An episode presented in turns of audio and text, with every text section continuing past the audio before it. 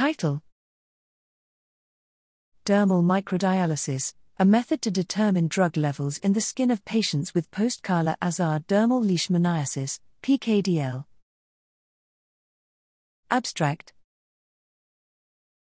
Objectives. Post Kala Azar dermal leishmaniasis, PKDL, is an infectious skin disease that occurs after apparent cure from visceral leishmaniasis, VL, and causes stigmatizing lesions on the face and other exposed body parts.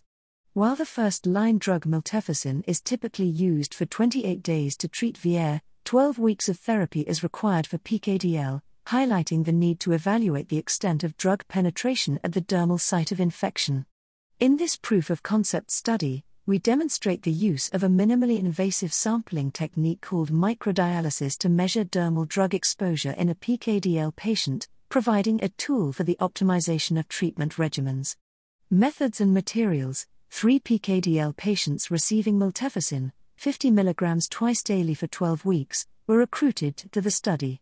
Conventional blood samples and skin biopsies were collected to determine drug content.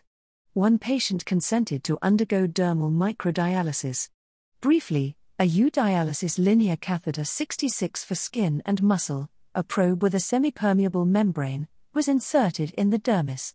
A perfusate, a drug free physiological solution, was pumped through the probe at a low flow rate, allowing miltefosine present in the dermis to cross the membrane and be collected in the dialysates over time.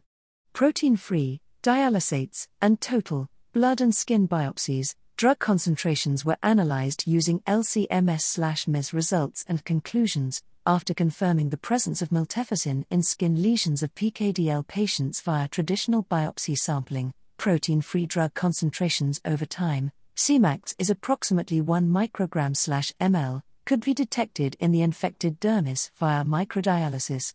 This clinical proof of concept study thus illustrates the potential of dermal microdialysis as a minimally invasive alternative to invasive skin biopsies to quantify drug concentrations directly at the pharmacological site of action in PKDL.